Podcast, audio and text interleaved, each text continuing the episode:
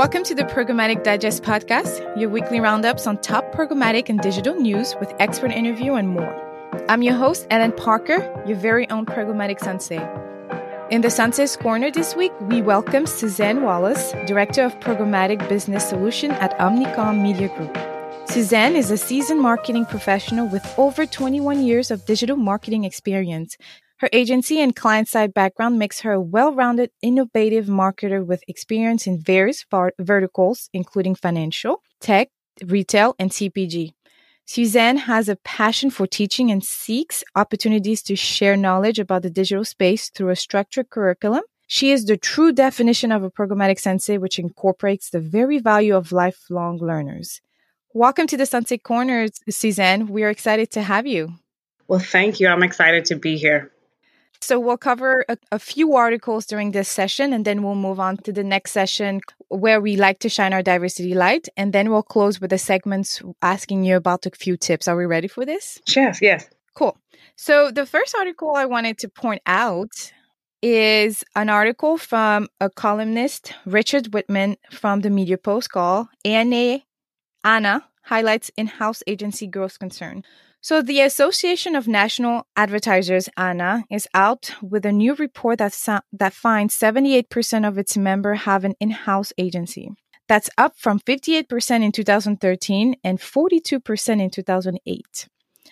The two biggest concerns about in-house agencies reported by ANA members, according to a survey, says that 63% are concerned about keeping talent energized and 44% is attracting top-tier talent.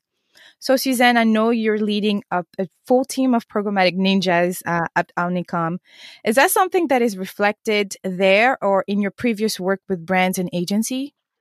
That is definitely something we are encountering more and more in working with our clients. It's affecting the business that we are managing. They're now taking it in house. I think also how it is affecting us is finding senior level management that is that has an expertise in, in programmatic.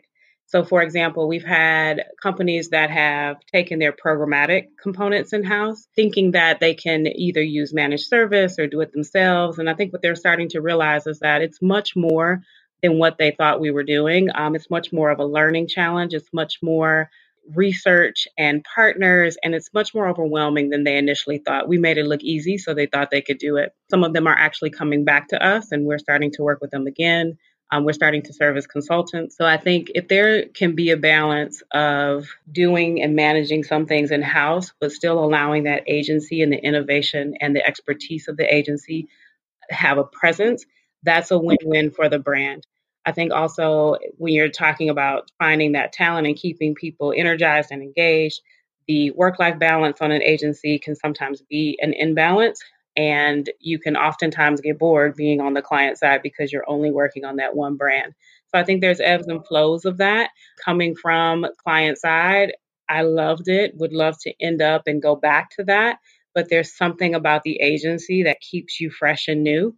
Um, and, and brands are going to struggle with that and it depends on the person and where they are in that career in their career that will determine where they start to to net out when you want more, you can access that agency life when you're ready to kind of zero in and, and, and have some work life balance. And that's not to say that you can't have work life balance at an agency. Um, it's just a little less prevalent um, because there's so much work to do. There's so much to do. And because there's so much, when they take it in house, they're not realizing all of the nuances that come along with it. And I think we're, we're trying to balance where we where we can truly add value with that client. And I think the client is actually starting to appreciate more of that too. We've definitely gone through this change where clients would hire somebody in house and then a few months later progressively just reduce those media want and ask. And they do realize that in an agency, we tend to wear different hats. So it's not always black and white. We have mm-hmm. one responsibility. Yes, we have a job description, but you really feel that team connected, especially if the team is actually truly one team. Like we feel how we wear somebody else's hat sometimes, or we step in here and there.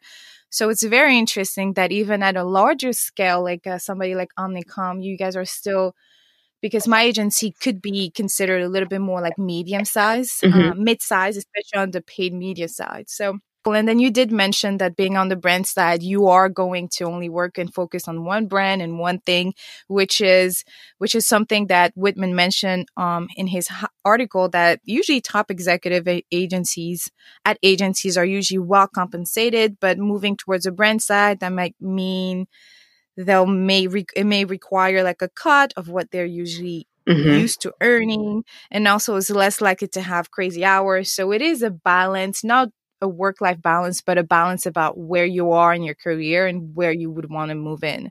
Exactly um, that's pretty okay so last question on this article for you. If whenever an agency partner or a brand partner comes to you and say listen we're going to take it in house how do you do you approach that? Do you have a solution about hey not so much to deviate the, the brand but to explain that yeah we support you but here's what you want to know like what would you say to that brand i think that's when we're starting to learn to put more of a consulting agency uh, hat on and be more of their consultants uh, we want to support and, and allow our clients to do what they feel is best for their business is their business. But we also know where our expertise lies. So we want to empower them to ask the best questions. We want to make sure that they're not being led down the wrong path because you you got salespeople that are are usually a part of bringing that in house and or using a tool to bring it in house and, and you don't necessarily have the people that are in there doing it day to day. And so it's about really leveraging what they've been told and what tools they've been told sold on on how to bring that in house and allowing them to ask the right questions so that they're making the best decisions. When we approach it that way and they run into challenges, they come back to us. When things are not maybe uh, what was promised, they then come back to us. And so we become an ongoing resource, uh, a valuable component of their business to help them navigate and, and really start to, to figure out what's best for them. But That's there's there's no formula. There's no well. Let's go down right. this road. Like definitely, we we've been trying to figure that out for a while now. And again, I think that happens much more with clients that are mid to small or mid to mid mid mid-sized type companies. Um, the larger ones, they will have brand people, they will have people managing pieces of that business. So their view of in house is a little different. They're not actually executing hands on keyboard um, in house. Um, and and when a when a company tries to do that, they they definitely um, don't always realize what they're taking on. Right, makes sense. Makes sense. We're going to move on to our next article here on Walmart reshuffling leadership for better integration of digital and physical stores. It's an mm-hmm. article from Ad Age and the Bloomberg News. So, just to recap for our listeners, this is the second time Walmart goes through an internal restructure. When Walmart bought Jet.com three years ago, um, the profits numbers were not as optimistic as the industry and Walmart predicted to become. Now, Walmart is looking to fully integrate Jet.com into a larger company and reduce or combine that management team. So, Walmart is going through this again. The numbers, the online numbers are growing steadily but not as fast as what they were expecting. What do you think about what Walmart is trying? You know, restructuring that team, migrating one team into one, and reducing the management unit there. Have have you gone through a similar merge or acquisition? I think every company I've been at has gone through some sort of merge or acquisition, which is extremely interesting. Um, I started off at the dot com, so that merger was being a part of a larger uh, company. Um, now I am at a holding company and was previously at the trading desk or the programmatic arm of that holding company that is now being integrated into each one of the agencies of Omnicom. So I think we're mm-hmm. all experiencing what those integrations look like because we're all trying to figure out how to navigate um, the changing world of technology and how it impacts how we do business and how it changes our lives in general. Um, so I, I, I think it's interesting that even from a Walmart perspective, they're having some of the same challenges that we as an agency or as a holding company are also going through. Uh, everyone wants to be efficient. Everyone wants to make sure that you've got the right talent lined up and that you're you're cross you're, you're building cross-functional type of teams to handle uh, both your in-store sales as well as online and, and managing all the different facets of, of business that's prevalent within a holding company like omnicom um, because you've got search, social, programmatic, you've got creative folks, you've got out of home. Out of home is now becoming more digital. You've got TV, which is now becoming more digital and being able to be brought programmatically. So you've got two worlds kind of merging into one, and you have people that have specialties in one or the other and not really blending them. So it really speaks to training. It speaks to understanding the differences with that traditional piece and the digital piece and, and merging those together. So I think what they're experiencing is what a lot of companies are experiencing, and it's how you navigate it. I think it's also interesting that Amazon is that primary competitor and it shows the powerhouse that Amazon is. Walmart was the power, it still is a powerhouse, but was the one that was kind of you know, allowing those mom and pop or smaller businesses to, to struggle. And now they're struggling because of a powerhouse like Amazon, because Amazon doesn't have that brick and mortar piece. They don't have physical stores. So it, it really shines the light on uh, the power of Amazon and their data and how are they then able to leverage that from a marketing perspective for advertisers to go in and, and kind of leverage that. So I think all of that plays a part into that. So I thought that article was actually pretty interesting to read. So, looking at the actual team, how would you, uh, how am I going to say that? How would you make sure to protect the employees or the actual team members, not only sanity, but enthusiasm about this merger about another team migrating into your own what would be your do's and don'ts? Or like a quick tip to that team member like the programmatic ninja that is going to actually be in the back end trying to implement and nurture some of that those changes? Because change is not easy. No it is not. Not everybody likes change. Not everyone likes change and i say that's always one of our interview questions is well, how do you feel about change? Because everyone thinks change is uh always for the the better? How do you deal with change when it's when it's not always the greatest thing ever? I would say I, I like to level set. This is not going to be easy, but we can get through this. And here's how. We know what mm-hmm. we do. Let's be proficient in that. Let's outline the process. Let's make sure we're clear in communicating what it is that we do so that we can understand what they do, so that we can find the overlaps and that we can start to identify what will their team continue to do? What will we start to do? How do we figure it out? We mm-hmm. there's no one that just maps it out and then says, "Hey, do this." Typically, when a merger happens, direction is just given, and then the people that are are, are doing it every day have to, to to figure it out. So let's let's start that process. And you start by understanding the process that you have, the process that they have, where's the overlap, Mm-hmm. How do you then si- uh, start to assign? How do you then start to cross educate around why they do what they do, why we do what we do, what impact it has on campaigns, what impact it has on the total business? I think when you start to have those types of conversations, it becomes very factual and you take that emotion out of it of, am I going to have a job? You know what you do, right. you know what value you bring. This is why you will have a job. This is what you can learn mm. to start to level up to the next next stage so that you're not stuck in something that could be obsolete moving forward in a couple years. So it's it's about acknowledging that change is about growth. Change is about how do you continue to learn. That is to me where you start to release some of the pain points of those integrations and feeling that anxiety of I don't know what's happening or not really understanding. A, lot of folks that I work with are, are they're they're young in their careers, and so this might be the first time that they've ever gone through that. Again, I've gone through it so often that I'm not very phased by it. It's about understanding what does this do to my day to day and just pushing through it. So my calmness is another thing. I think if you have a manager that doesn't know how to navigate, it does create a different type of environment.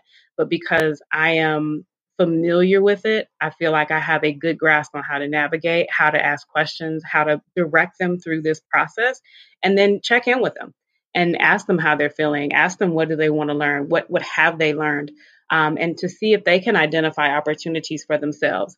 Uh, this is not the, the days of where you start a, a career and, and you continue through that career 20 years. This is about how do you evolve? How do you grow? How do you change? And so your exposure to a different type of team, a team that does something different, really allows you to start thinking about your career differently and, and it starts to elevate you. And hopefully that type of thinking will continue to create great talent moving forward. So I think that's where I net out. Those are some of the tips that I have. Those are some of the things that I've experienced. They've worked really well um, it, it's unavoidable that change is going to cause that anxiety, but it's how you respond to it uh, that really shows maturity and, and shows how, how how you can have that career growth and how do you how do you parlay that into career growth. That's a great, I think, segue into our next article, which is an article from Ad Age as well. Title of the article is Getting Comfortable with Discomfort mm-hmm. and Other Things I Learned as a Small Agency. And it's an article by Sharon Napier. She's a CEO of Partners and Napier and was the keynote at Ad Age first small agency conferences t- 10 years ago. And the articles is just her looking back on some of the changes and evolution in the last decades that her own agency went through. Mm-hmm. Some of the advice during her first keynote speech was using the same strategic rigor to define your agency brand as you would for a client. The second one is overcome your inner control freak and trust your team. Invest in a culture that attracts and keeps the best people. Three is create, sell, and deliver ideas, all while earning client trust, winning new business, and building new capabilities. So before we get into the lessons she's learned since um, since her first speech, what's your take on those three initial advice? I think that's a good start. As things change, that's going to change. I think when you talk about investing in a culture. Culture is not something to me that is very cookie cutter. And what I have found is if I allow each individual to invest in the culture, I'm able to support that. So I'm more so wanting to support a culture versus invest in a certain type of culture. I want to hire people that contribute to the culture. I don't want to establish 100% the culture. I want people to add and evolve the culture. So I think there might be some changes there in, in that thought process. When you invest and have that energy about your brand, you want to be excited about your brand. But oftentimes, as an agency, you absorb that brand thought process. That might seem to be a challenge, but I think as, far as what she's thinking in the beginning, I think those are all really good points to keep in mind moving forward. So I'd be interested in, you know, kind of seeing how and why her advice might differ and what she learned from it some of the lessons she shared uh, from her own advice, actually, or as follows. She said, grow with intention. In that part, she mentioned how they had to adapt after losing one of their gorilla clients, which represented, I think, 60 to 70% of their the agency revenue.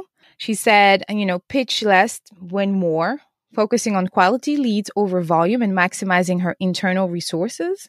And then she added, don't get comfortable. She started offering three core services. And then 10 years later, they are a fully integrated agency. So she is now offering everything from media to brand content strategy to creative to all of it, you name it. You know, we talked about cultural the culture and how important it is. We also talked about how important change is in our industry in mm-hmm. the programmatic realm. Those aligns with the conversation we're having right now. It's, it's, super interesting. As a small agency, she was humble enough to point out all of these, but do you think some of those changes are pretty you're seeing the same changes in in a big agency like omnicom and again and maybe even like on the brand side because we're all adapting and i've worked for an agency that was about the same, had one or mm-hmm. two gorilla clients and they both left and mm-hmm. the department is has closed. And now actually they they closed themselves unfortunately after 20 years, I think, being in the industry. What are what are your point of view here on on some of these lessons or any similarities with a big agency versus a brand? I would say even a big agency still has some of those challenges in the sense of quality versus quantity. We go through that a lot. Mm. There are certain agencies within Omnicom that really go for those big fish. Um, they want the volume, but when one of those clients in volume has a problem, then what do you have? Um, so you have to be able to think in a very diverse way of I need to have some mid-size, I need to have some small size that could possibly grow that have potential of growth, and then I want the the big fish um, to sustain the business. But I can't be comfortable. I have to remain innovative. I have to keep bringing the new ideas into play. And I think sometimes we get complacent in saying, we'll do what we did last year and then try this innovative piece. Um, and sometimes you just have to step back and, and revisit the whole thing. We all run into those types of challenges. I would say some agencies don't have as much of the larger players in, in the advertising world. So they have to really focus on different types of servicing, different elements, being more more to the client than just a media buying agency. They want to make sure that they're leveraging the creative and leveraging other pieces of that similar with search and social. If you're only doing search, how do you now start to diversify and start to have conversations about programmatic? How do you cross, how do you introduce different channels? How do you introduce different um, ways and different services to help your business flourish when it may hit a wall or you run into problems because businesses run into problems as well. And I experienced that, what was it, early 2000s, where everyone was getting venture capital firms and everyone was uh, spending money yeah, yeah. in media. And then all of that disappeared pretty much. And that was when I went through my first of three rounds of layoffs. Um, with different companies. And so you experience that ebb and flow, and, and it's part of the industry in general. Um, but I would say you have to be thinking ahead of the game. You can't just stay in that moment and say, I'm good here. You have to be thinking about what's next. You have to be thinking about that educational piece and how do you grow. I'm not necessarily, you know, an average an agency owner but i would think that all of those types of thought processes you can hear that in the conversation of how do we get more into technology? How do we build platforms? How do we understand the data more? How are we leveraging the buying arm of omnicom in addition to actually executing and actual creating the ads and things of that nature? So holding companies are starting to to own that and they're buying those smaller companies that have that niche to be able to service that because as a holding company you can't just create it you just can't start training people you've got people out there doing it um, so let's mm-hmm. leverage that and that's why these holding companies have so many smaller companies in it. It, it, it surfaced in the, the Walmart uh, article as well. You know, you, you've got specialty shops. So you could also have the flip side of, of her component of if she specialized in something, how does she then uh, leverage that in being maybe purchased? Um, so I think there's there's all different kinds of aspects of looking at it. So I think her perspective is valuable. It's worked for her. It's what has been done, and I think small businesses need to have that exposure to the different types of thought process to see does that work for them and what is their end goal. And I think that is what is most important to small businesses is how do you get exposure to all of that because I think when you're at a larger company or an Omnicom type of parent company or holding company, you get that exposure. You don't have to necessarily go out and seek it. You have teams of people that are doing it. I feel like when I was at smaller agencies right. or client side, smaller clients, I had to intentionally and be purpose, uh, be be really much thinking about how do I get this information? How do I learn? Where are my resources? What conferences do I need to go to? How do I get that exposure to start to right. process that? And I think ultimately that's that's part of some of those differences. So we all have them. We have to address them a little differently. And I want to go back to something you said because that's what the small agency Ad Age conference is all about: being able to give visibility to smaller to mid-sized agencies, mm-hmm. like one of my agencies that I've worked with. But I want to highlight some one one thing you said that I think is so important is that some small smaller agencies are more likely to partner with expert shops. I've also seen agencies are more likely to hire freelancers, but on a different level. So we're, we're used to hiring freelancers on the creative side or just as a virtual assistant. But now we're seeing this small movement or hiring a based on contract of like a programmatic mm-hmm. display specialist or mm-hmm. a programmatic media planner that are specific, not per se just uh, sending a project to a creative expert but how likely are you on your own team to reach out and say, wait, we, we just had this influx of campaign. The, the client is testing this instead of going to hire a full timer because this is still at a higher risk, even though we know that we all wear mm-hmm. a different hat yep. in the agency. Mm-hmm. How likely are you to maybe instead of calling a whole creative shop with like another smaller size agency, would you be open to op- hiring like a freelancer, like how to use uh, MediaMath or the Trade Desk that's less training on my end, just go ahead and onboard that person and start optimizing this campaign and then we'll see how it goes. Is that something maybe Omnicom or even you as um, a team lead or as you oversee your, your department, is that something you're likely to experience in the future or even now? We're experiencing it. It's a little different, but we are experiencing it. And here's how it's surfacing for me or the team that I'm managing. Mm-hmm. We are we have become more and more that resource because all of our clients here in Charlotte come from the other regions. We have developed a team that is that resource because outsourcing or um, being able to have a freelance, those are options, but that requires different components of HR and different types of processes. We don't always know what we're getting when we get someone from a freelance, even though they're saying that. So it's not always ideal, but an option. But what we've also started to address is to develop a team that we can grow and that we can educate about programmatic. So when we do have those fluctuations, we have a team that we can tap into. I manage a team like that, or we call them flex teams that when you have a couple people that might leave from a New York office that leaves a gap in a in a client that they're working on, they now have resources here that they can tap into that can jump in and start asking questions and service that account and be hands on keyboard to trade. That has surfaced we are working through that solution. And then there's ebbs and flows with that solution. How do you career path them? How do you uh, continue their education? How do you keep them stimulated in growth? So there are some accounts that will stay. And there are some accounts that once they hire back in that region will go back and forth. They'll, they'll go back to that region but it still gives my team that exposure to working on something larger. It gives them exposure into the volume and the different type of structure that's in um, a large CPG type of client. Or the, the way I frame that is that it's not like it's just coming to you as an afterthought. It's coming to you to give right. you that exposure. So now you can parlay that into an opportunity to utilize that. Also, if you are interested in going to that region, we definitely support moves to New York, Chicago, and LA to support for that reason.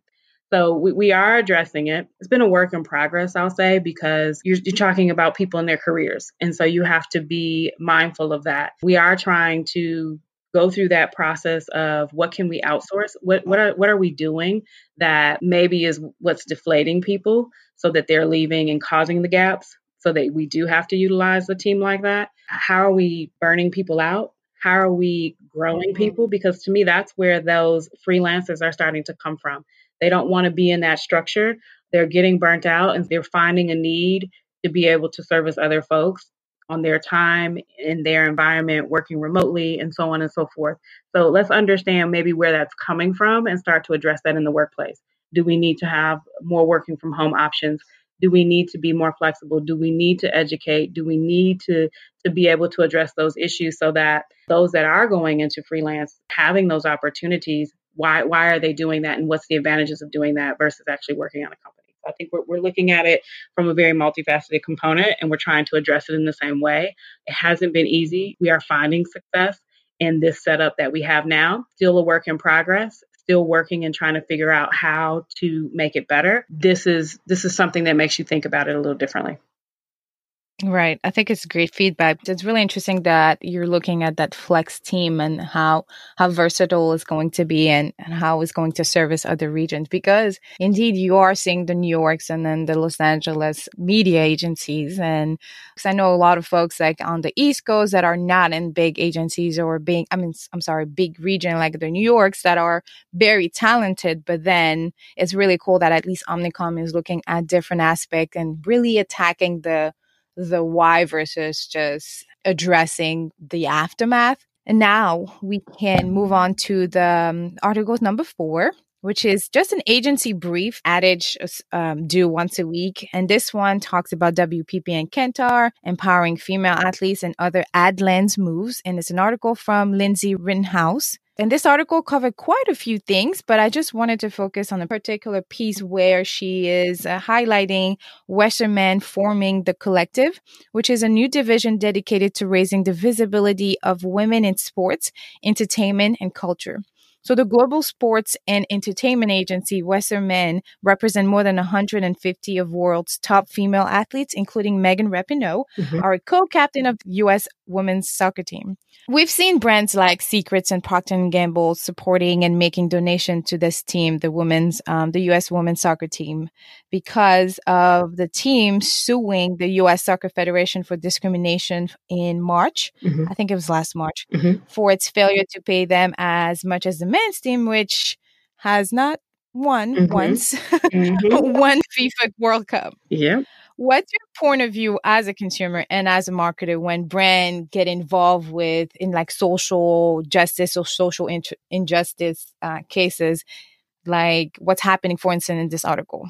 I, as a consumer, pay very close attention to that, and I will switch brands. I will start to pay more attention to that brand.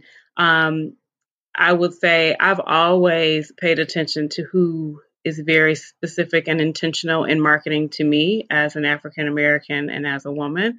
And I pay attention to that and I always have. When they are jumping in on those types of topic, whether it's something I support or do not support, I definitely pay attention to that and I will start to make decisions based on that. So I am definitely uh, aware and uh, try to try to be mindful of that as I'm making my purchase decisions because I think there, there's value in that. It speaks to the, the company values. It speaks to are they really just about making money or are they about really addressing some of those issues? And I think the more that they start to do that, the more you start to see the shift. Companies that are aware of issues along with diversity to me are the companies that I want to pay attention to. And if I ever think about career shift, I want to be able to, to remember and think about that as well as my purchasing decisions. This is not particularly in the articles, but it's a question that I wanted to ask you. And even within your team, you address the question of diversity and inclusion. And again, this is not in the article, mm-hmm. but based on our conversations here, I really want to know how you address diversity and inclusion um, in your team? How diverse is your team? How how much effort do, do you make, or even your hiring counterpart to make in terms of making sure that all are represented from a different background, whether cultural, religious, um, gender, even gener- generational? Do you have an internal process that makes sure that this is actually addressed and followed? Or is that you don't even have to go through this process because your team is always very diverse and the the amount of talent the top talent that you hire are are very diverse from the get-go I think as a company, mm-hmm. we try to be mindful of the opportunities that come with a diverse team. When you start off that way, it will ultimately naturally start to result in what you want. So when we're going out and recruiting, we're not just going to those top schools, we're going to surrounding schools, HBCUs. We're going to different schools in the area. And for me, being new to Charlotte, I had to learn what those schools were. Mm-hmm. Wanted to reach out to not just the schools that were top 10, but to go out um, to different areas and seek out talent and connect with the university professors and career centers for different universities. So that automatically brings us a different set of audiences. There's been things that we've learned about that um, in regards to opportunities, in regards to the level of internships and the types of programs that they have. And what I encourage when interviewing folks, talking to my team, is to not to listen to the transferable skill sets and to not only look at the internship that they might have had or not had what is the skill set that they're bringing to the table that can that we can leverage that we can grow? And I, and I think what's interesting for us is that we don't find people coming out of school with programmatic talent or programmatic no. experience. so you have to start off at ground zero, right? So you yes. can find people that maybe have done search and social, but you're not finding people that have, oh, well, I've, I've did an internship and I worked on a DSP for a year or for six months. You don't see that. You don't find that. So now it forces us to say, what is the transferable skill set? Can they learn it? Are they excited about data? How does that change the conversation? So I think we, from the programmatic perspective, have to be aware that we're not going to find it. So we need to look differently at it. And that has made the team diverse. Um, generationally, I don't know if I have necessarily a diverse team. I have a very young team. I have a hard time with that. I'm probably the I'm probably the, the diversity there, and, and you, you, can tell by my language sometimes. Uh, we were in a meeting the other day, and a vendor mentioned when you videotape something, and I just thought it was hilarious. And everybody in the room just kind of looked like videotape. oh, oh my god! Um, so you know, Funny. things are changing when it comes to that, but I think being able to tap into some maturity and, and get them talking to people that are at different stages of their career. I definitely want them to do that. I definitely encourage them to find a mentor so that I can get them that exposure to different generational perspectives because I think that does add value. Um, I also encourage them to read different books, new managers, and things of that nature to offer additional education. Very clear with my team that this is a career, this is not a job, it's not a nine mm. to five that you check out on. And sometimes people hear that as no work life balance, and that's not what I'm saying. Mm-hmm. I'm saying that this is a career, this is something that you want and choose to do. So, how do you grow yourself? Because I can't teach you and grow you in every way. You have to have a desire and a drive to want to do that yourself. But I will help you try to find the resources so that you can empower yourself. So, I think in that element, that has allowed me to have a very diverse team. We started with a very diverse team because we went to different schools and we picked um, the talent from places from Texas to Virginia. We had a couple people here from Charlotte where we started the team with eight. We're now at about 15. Nice. So I think diversity is a part of the equation. I don't think it's intentionally set out of we want to hire you because you have a different background. Mm-hmm. Um, but I think because we are aware that we need a skill set that maybe you wouldn't normally get in class or from the academics, it forces us to think more out of the box and it has ultimately created a very diverse team. Nice. That's, that's pretty cool. Thank you for sharing that.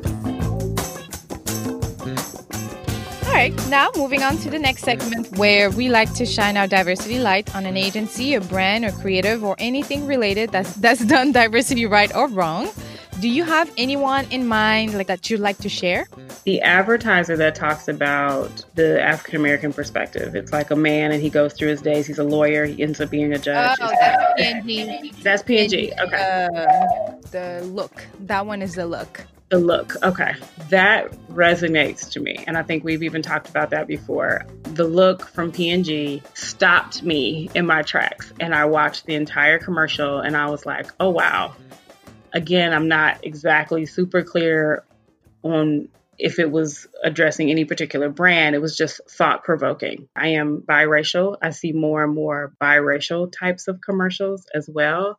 So I'm seeing just in general an overall shift in some of what brands are starting to do. I, I, I, look at it from, of course, my view. So I'm also noticing more and more African Americans that are more natural versus straight hair. Mm-hmm. We are embracing our natural state versus always having to conform. So I'm noticing things across the board, not always associated with a particular brand. I think I'm just noticing at more volume the differences in what I'm seeing on TV um, in regards to what the family structure looks like and what we as individuals look like and how we're representing ourselves. So I would say that's probably what's resonating the most to me.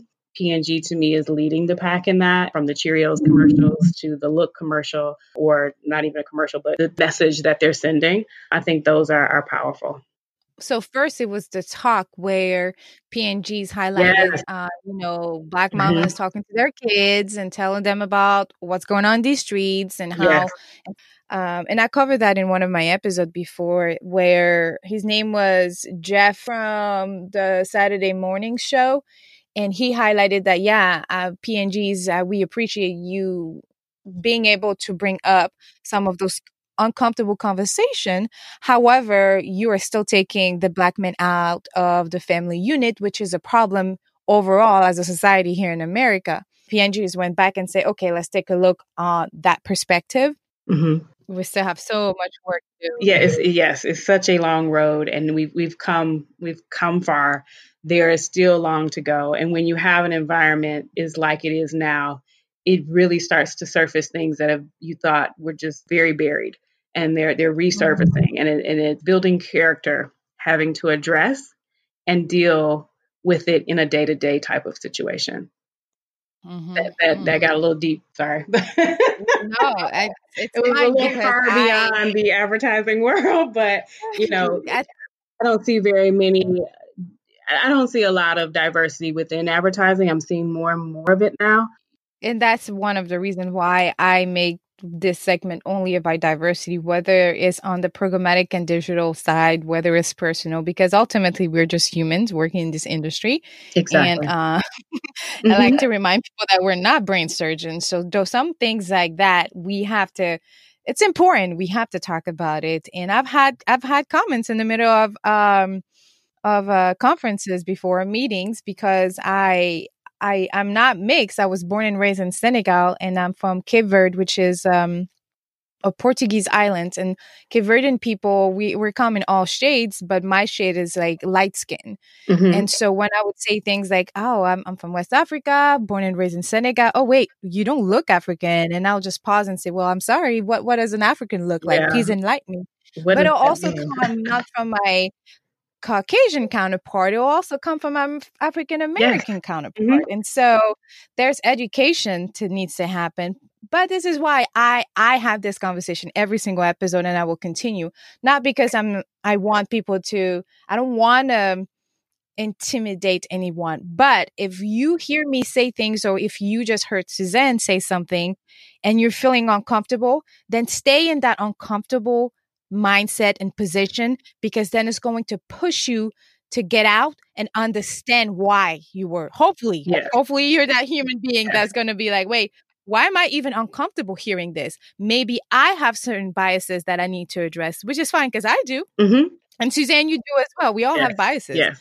but if you know you do then be mindful think stay uncomfortable and try to reach out or learn a little bit more and kind of advance that knowledge beyond those biases. And I, I, think that's a conversation that I'm always going to push for. And I, and I like the fact that you even have you've noticing this, the changes as I am noticing because our the previous generation, like our mom and dad, like I like to say, did not have that type of conversation. I can guarantee yeah. you that. Not that they didn't want to, they just didn't know better. Let's go ahead and move towards the closing segment where we I like to ask every single guest if they want to share at least three fun facts about themselves in less than 20 seconds. Oh gosh. oh, three fun facts. I was not ready for this one. Uh, I just bought a house. My dream, because uh, I grew up at age 13 owning a dairy, wanting to own a Dairy Queen. I still have that dream. And Aww. I have a little geriatric cat. My cat is super old. He's like 70. but I'm a cat person. Congratulations on your home. That's exciting. Yes, thank you. And finally, any parting advice for any freshman ninjas getting into the industry? Quick to dos and don'ts, maybe a tip that you learn along the way?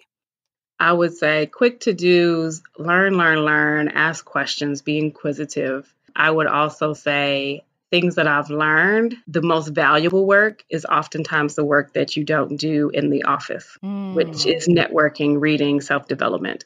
So I would say those two takeaways would be my advice to, to folks. Do you have any quick advice to another African American woman trying to get into the industry? Is there anything else that you would want to address with her or with myself? I would say be comfortable with who you are and what you bring to the table people, work your network cross the board. But I think oftentimes we almost shy away from each other and not necessarily gravitate to each other. I would encourage you to, to gravitate um, and to ask the questions and to set up maybe time to talk to people that are where you want to be that look like you and to have some conversations with them because that one-on-one time is is very valuable in everyone's perspective and everyone's story is a little different. So if you if you identify it and you identify a person that you can talk to, schedule 15 minutes of coffee time or something like that to just have a mm-hmm. conversation with them. Um, I think that would go a long way coming from an African American woman perspective. Thank you so much for those feedback.